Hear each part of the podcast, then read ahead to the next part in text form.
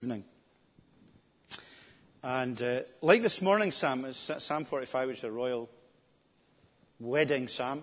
This is certainly not a royal wedding psalm, uh, but it's probably almost entirely messianic. Um, there is debate about whether this morning's psalm had a historical context into which it was written, and it probably did have. And uh, the same question is asked about this psalm, whether David, who wrote this psalm, was specifically thinking of a situation uh, that he was expressing and explaining here. And that may well be the case, but it seems clearly also to be the case that he was saying more than he knew, and he was, uh, through the inspired word, uh, through the inspiration of the Spirit, he was, he was prophesying, he was uh, uh reaching forward uh, into a situation that he didn't know and he didn't understand. And uh, as uh, a king uh, and as a prophet, in many ways, he was uh, penning scripture and uh, giving us the inspiration of God to this situation. Because normally, the normal pattern for the Bible is that the New Testament sheds light on the Old Testament. That's the rule of thumb, is that we, we find it quite difficult, the Old Testament quite difficult, and uh, things that we don't understand. But usually it's made a bit clearer when we have the understanding of the New Testament and uh, the life and work of Jesus and the teaching of the New Testament. And that often sheds light on the Old. You know, we spent a number of months looking through the book of Hebrews in the New Testament. And that keeps going back to the Old Testament, but kind of unpacking it and explaining it and making it clearer for us and helping us to understand it. This is one of the exceptions to that. This is one of the sections of the Bible where the Old Testament sheds light on the New Testament. Because it's as if it's like uh, it's a, an open door into the mind of Jesus. It's as if Jesus on the cross cried, My God, my God, why have you forsaken me? And uh, those who heard that and those who knew that were able to say, well, that's from Psalm 22. And we go back to that. And as they did so, it opened up something to them that they previously wouldn't have known. It opened up to them some of the suffering, the mental anguish, and the personal suffering of Jesus that is unparalleled in the New Testament. We simply don't get a view of Jesus Christ, God's Son, in his mental anguish in the way that we do in this psalm. It truly is a door that is opened into the mind of God and into the mind of Jesus. Remarkable at that level. Breathtaking. It, it gives us, uh, it helps us to look into the suffering, into that kind of mysterious moment in the cross, in a way that the cross itself and the, the cross, um, as it's given to us in the different Gospels, doesn't allow us to do. And so Jesus on the cross uh, cries this cry and unlocks his own mind to us uh, by pointing us through that cry to this psalm. And it's a remarkable psalm. It's, a remark- it's really a remarkable prayer uh, as it unfolds and as it reveals uh, in a hugely mysterious and yet genuine way uh, the mind of Jesus Christ. It speaks to us about his unique relationship with the Father. He's God the Son, and he's in relationship with God the Father. And yet there, there's this mysterious darkness and, and division on the cross uh, in the atoning work of Jesus Christ for us. Uh, there's a, it speaks about that relationship, but it also, at some levels for us, at least, is a model uh, and an example for us of prayer. You know, we all struggle to pray, don't we? We all struggle to understand prayer and to know how to pray. Well, here's Jesus praying. He's praying intimately to his Father. And it's at, some level for us, it's, it's an indication, or it's a reminder to the kind of prayers that we can offer and the kind of things that are legitimate for us to do in prayer. Uh, and a reminder to us of the, the level of intensity that God wants us to have with Him in prayer, and not just that kind of shallow, Hello, God, thank you for everything today and for all your goodness. Forgive all my sins. Amen. And breaks us into something that's just a little bit more uh, in our hearts and exposes our need and exposes his answers to us. So it does speak about deep suffering and it speaks also about blessing. I had a great quote from a book, and I didn't bring it with me. And it'll not sound the same next week. It's so annoying when I do that. I had it with me. No, I'll not ask anyone to get it because they probably won't find it. But it was a great quote about suffering. Uh, and um, I was going to relate that from the beginning to the end. So I've just told you something I'm not going to do, and so you're all hugely disappointed. I'm sorry. Uh, you just have to get used to that. But anyway, suffering.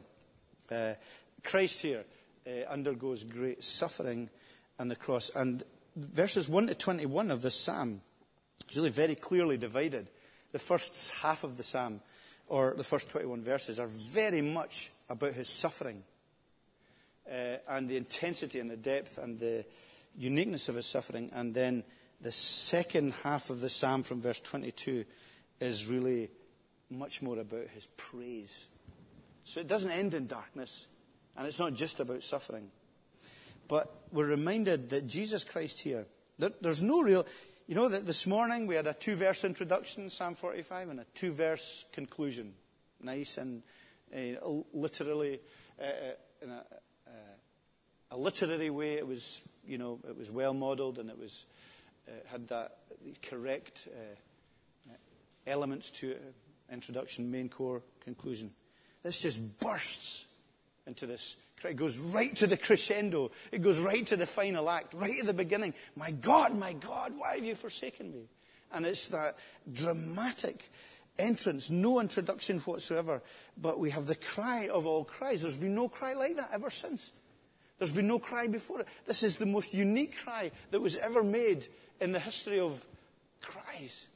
As Jesus Christ on the cross, as, as we're reminded in Ma- Matthew and Mark, that this is Christ on the crossing. My God, my God, why have you forsaken me? Uh, I think I've said this to you before, probably several times. Martin Luther um, uh, wanted to study this cry and to see if he could understand it, and he went into uh, solitude for three days without food and water, uh, just to pray through this and to seek God's blessing and to seek God's wisdom on this cry. And he came out from three days of that intense uh, prayer and, and, wrestling with God as to the meaning of it. Said, God forsaken of God, he said, who can understand it? And really, we, we can't do more than that because that, that reality of divine aloneness of, of God. This is God. Remember that we know God, the Father, Son, and Holy Spirit, in that perfect trinity of, of love and union and closeness and trust and faithfulness together uh, through all eternity. And we have a concept of one of the persons in the Trinity being alone, being forsaken, on the edge of despair God having, de- God the Father, as it were, having departed from him. Just a remarkable cry. If we begin to think about and consider the uniqueness of God and his nature and his character and his Trinitarian love and uh, his uh, perfections. And this is Jesus who had heard the cry earlier on, or the, the, the acclamation from heaven earlier on. This is my beloved Son, whom I love, with whom I'm well pleased. And now this desperate cry of forsakenness.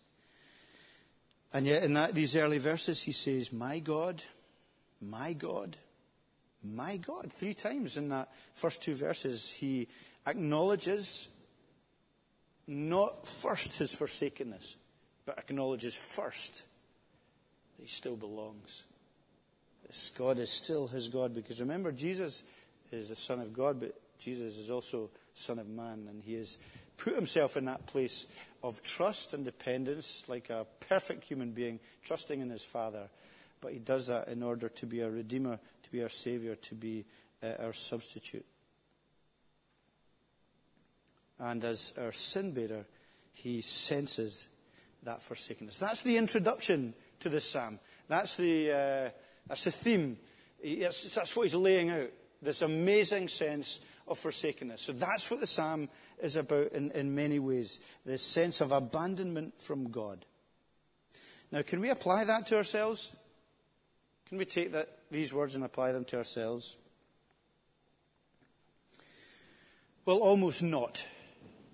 Almost not, because as believers, we're in that place where we accept that Jesus has taken this forsakenness and abandonment so that we will not be utterly forsaken and abandoned uh, of the Father. But there's no doubt that we can feel forsaken and it can feel abandoned and we can feel that God has uh, left us alone.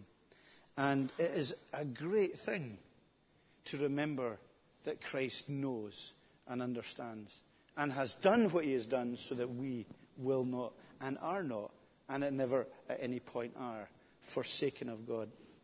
That is a fundamentally significant reality for us because there will be days in our lives when we feel forsaken. We feel God is far away. We feel He's abandoned us. He's gone away. And we, we take courage from being, from being encouraged, like Jesus, to, to what did He do? He cried heavenward. Okay, it was a cry of desperation, but he still cried heavenward. And he didn't say, even, oh God. He said, my God. He, there was that position of trust there still. And there's time. That's what faith is actually uh, really like.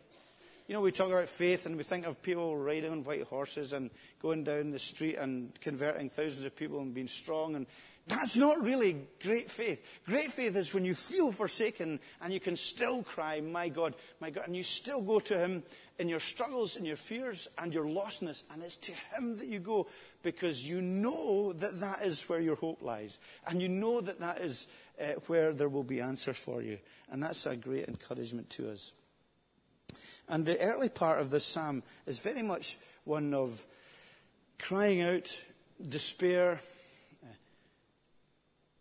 a, a, kind of trying to alleviate despair, then falling into despair again, alleviation of despair, and then answered prayer. It's a kind of, it goes up and down, or goes in and out, uh, and it's very similar uh, in many ways uh, to our lives, because he, he moves from this, this utterly forsakenness, utter sense of forsakenness, where he's crying out uh, almost relentlessly, and God doesn't, doesn't appear to be answering him, isn't answering him.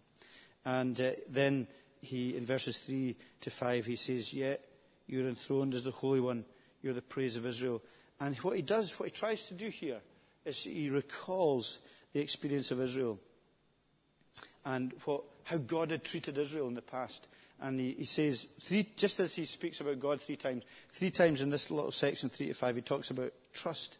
You know, in your fathers put their trust. They trusted and you delivered them. Uh, in you they trusted and they were not disappointed. And he's clinging on to this, isn't it? That God has been faithful to his people. That there's this covenant nature of God that we've spoken a lot about in the last few weeks. About this covenant, you know, uh, linking it to the marriages that I was speaking about this morning, where people take vows and make a covenant together, faithfully to be uh, exclusive in their relationship with one another. It's a covenant, it's a vow that they take. And uh, what Jesus is doing here as he speaks uh, through David the psalmist here is he's reminding us uh, that he needs to think about this God, who is a covenant keeping God, in whom uh, they trusted. And when they trusted, he was always faithful to them. It's, it's kind of like a drowning man gasping for air. And uh, he goes back to the knowledge of the word.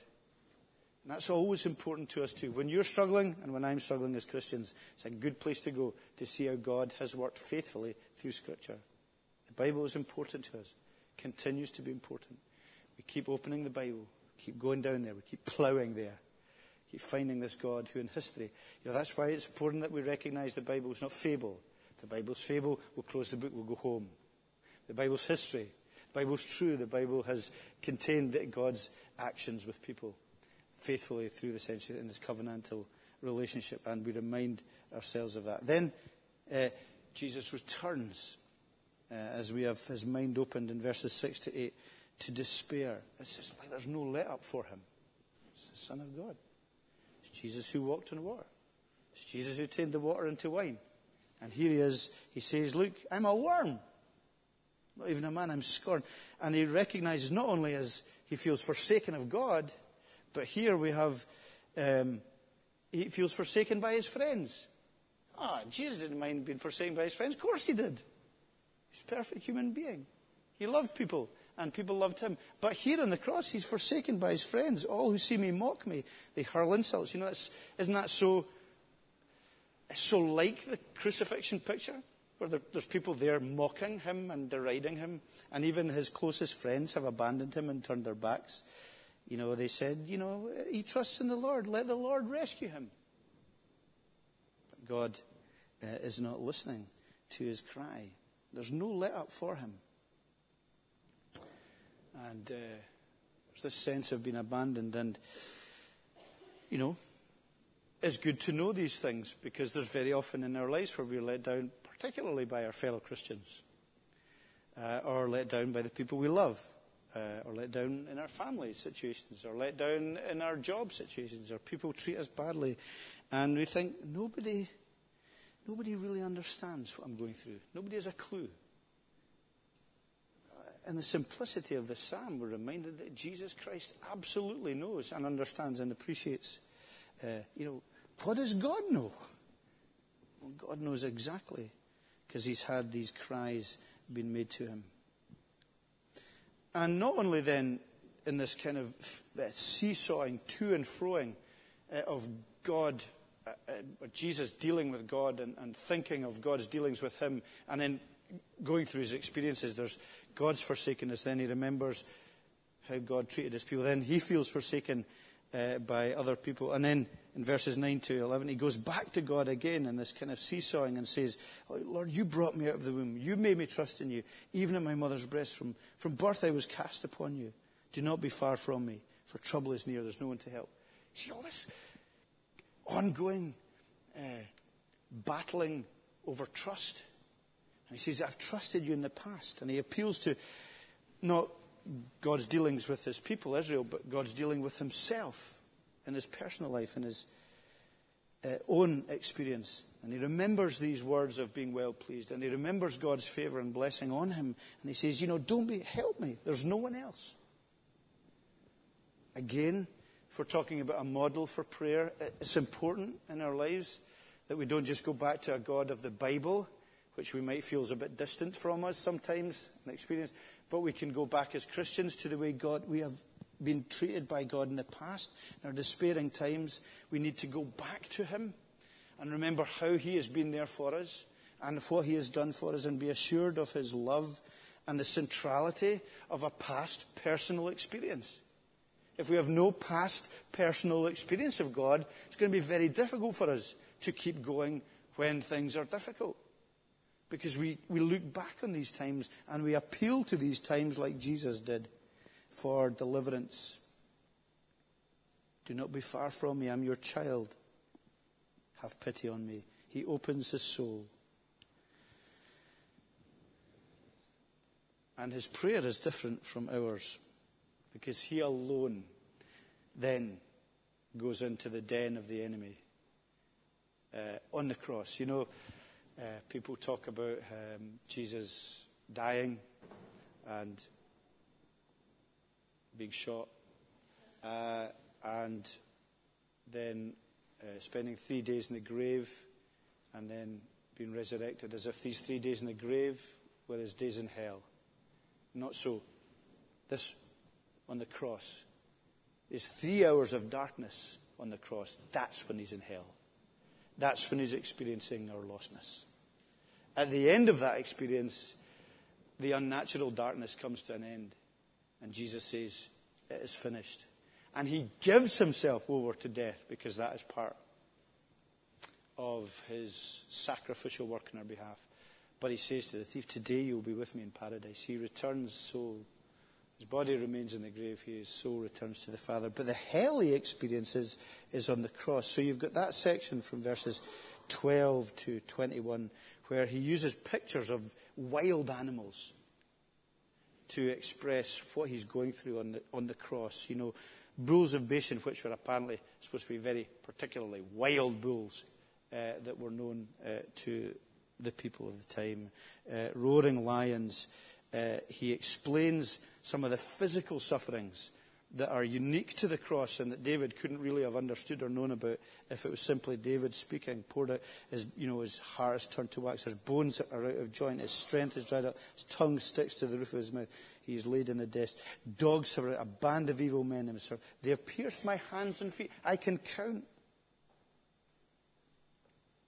All my bones. People stare and gloat over me. They divide my garments among them and cast my lot for glory. Here's Christ nailed to the cross, naked to the cross. The embarrassment and the shame of people just staring at him, gloating over him. He said he was the Savior. Let Moses, call, let him call him Moses and bring Moses bring him down from the cross.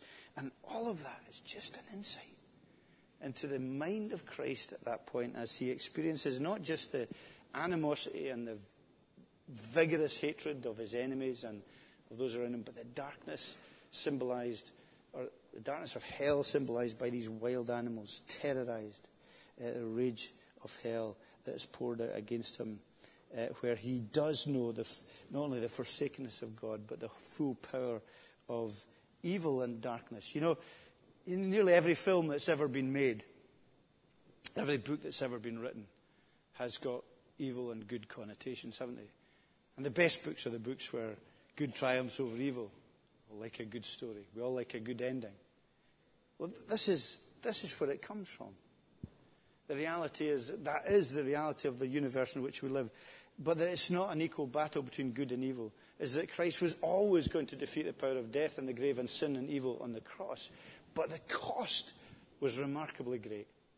And we should never forget that. And we shouldn't simply just shrug our shoulders say, Yeah, I'm a Christian.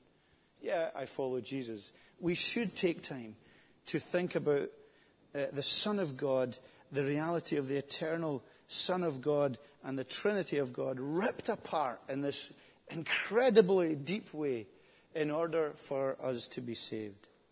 You know, there's nothing, we, there's nothing I can say about verses 12 to 21. It's just horrendous. Uh, the curtain is pulled back. You know, they talk about the curtain being ripped in two and, and Christ died from top to bottom. So, I mean, our access was opened into the Holy of Holies. Well, I don't think I can pull back this curtain.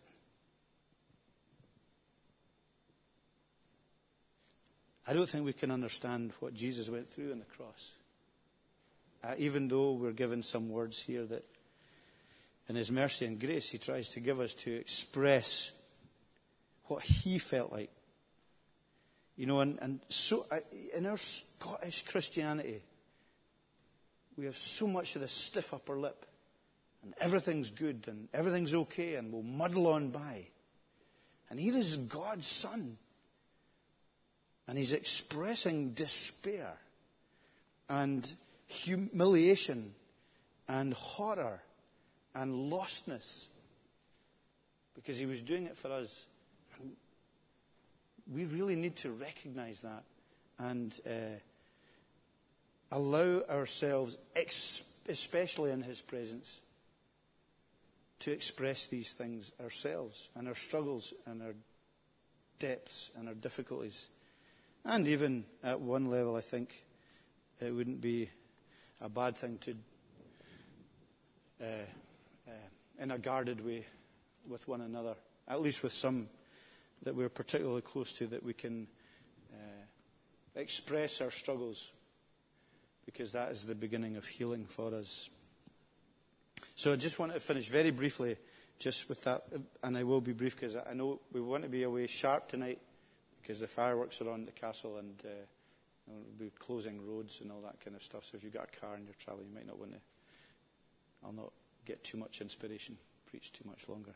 But I just close with uh, this wonderful triumphant end to uh, the Psalm, you know, 22 to 31. And it's an absolutely essential part of the psalm, is that it doesn't end in the forsakenness and in the darkness. Uh, but we know and we appreciate and we recognize that uh, God is the one who listens to him. And uh, in verse 24 he says, you know, I will declare your praise. Uh, you're the fear you who fear the Lord, praise him. Uh, we're coming around to praise and, and redemption. He has not despised nor ordained the suffering of the afflicted one. He has not hidden his face from but he has listened to his cry for help. It didn't seem like that, did it?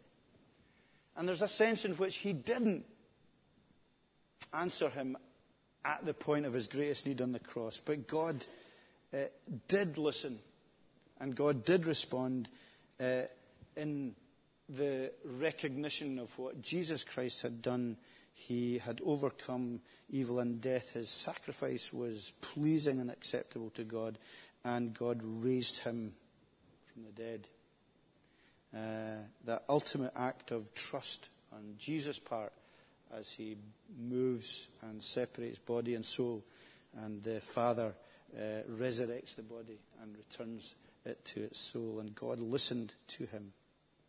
And as a result, the people, his people, uh, will sing his praises. And it's great that that whole. The first section is amazingly individual. And it's God, Jesus Christ, and his intense suffering and his close relationship with the Father and its brokenness and the forsakenness and the questions and the doubts that come from that. The second section in, in praise is all about praising with the people. And because he brings in salvation the people with him. He hasn't done it for himself, he's done it for his people. And so there's this great sense in which, you know, all the ends of the earth will remember, uh, come the theme of my praise in the great assembly. All the rich of the, will worship and generations for. There's this, his people. He's done it for his people. He's done it for you and me. He's done it because he loves us and because uh, through what he has done, we will live. And that is the great theme of God's praise is that God is has done this for a people, for a people who will be redeemed, love greater love as no man than this. He laid down his life for his friends. And he's done this so that we can live, and that we can overcome, and that we can serve. Now we know that in this period, we mentioned this this morning, there's struggles and battles. Jesus first and Jesus second coming. We recognize that. We recognize the time of the already and the not yet. We recognize that he's yet to come and bring us home. But we recognize he's ascended and he's enthroned and he's sovereign. And that in this period we share uh, with his sufferings. Never to his degree, but we suffer because we're Christians. We suffer because we have life, and because the life in us battles with the death that remains in us, and that's a struggle, sin and the grave. We suffer because we stand up and are Christians in a world that sometimes persecutes Christians or rejects them. And we suffer because we have a, an enemy, spiritual enemy, thrashes out and wants to destroy and defeat us. And so Peter says in 1 Peter 4, Do not be surprised at the powerful trial you're, painful trial you're suffering, but rejoice that you participate in the sufferings of Christ, so that you may be overjoyed when his glory is revealed. And we look forward to that glory and to see things much more clearly than we do now. Because the Bible makes clear we see only but through a glass darkly. And uh, I'm sure you feel that. I, I, certainly feel it a great deal. It's a battle and it's a struggle. And we just, it's like, you know, uh, I've been wearing contact lenses for 30 years. And uh, sometimes they get really cloudy. And I can't see very well, and it's really frustrating. But even worse than that is I'm getting blinder by the day, so I'm not only contact lenses, I need glasses as well. And I'll need binoculars, and I'll need telescopes. And uh, you just don't see that clearly as you get older. I hope spiritually, as we get older, actually, we, we should see better. Physically, we see less. But I hope spiritually we see more. But even at the best, we only are seeing through a glass darkly. Uh, and uh, the Bible remains, but then we will see face to face. Then we will see him as he is. And this will make much more sense to us. And his suffering will be something that we will praise God for. And, but this is a reminder to us uh, of prayer and of what Jesus Christ has done for us and of the nature of our own prayers and the legitimacy uh, of asking why. You know? It's a good and a legitimate question. And many times we will not have the answer, but we will trust. But we are legitimately allowed to cry out to the living God and ask Him why. Because His Son did that on the cross. And we can do that also. We are not know it alls, and we are not expected to know it all. We're expected to trust. And may it be that we can go from here and trust Him. Amen. Father God, help us to trust you better. Help us to understand more clearly. Forgive us when the blindness that we have is not because we uh, are in a period when it's not clear, but sometimes the blindness is there because we choose not to see. We choose to look the other way.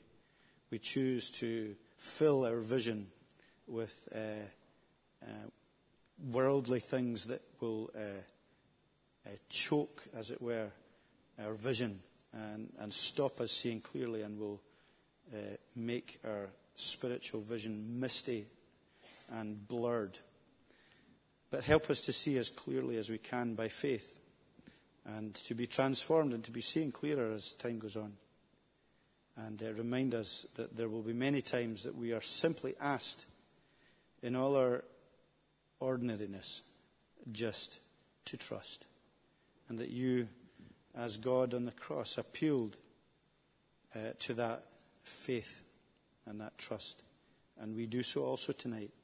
I ask you to help everyone here in the week in which they've entered to trust you and to put their faith in this great God, Jesus Christ, who once for all uh, died to defeat the power of the grave and who did so at great cost. And Lord, may we not take that for granted and may we not abuse it, but encourage us and build us up and help us to praise you in the way that he was able to come round to praise you uh, for his resurrection and ascension and his victory uh, once for all. For Jesus' sake, amen.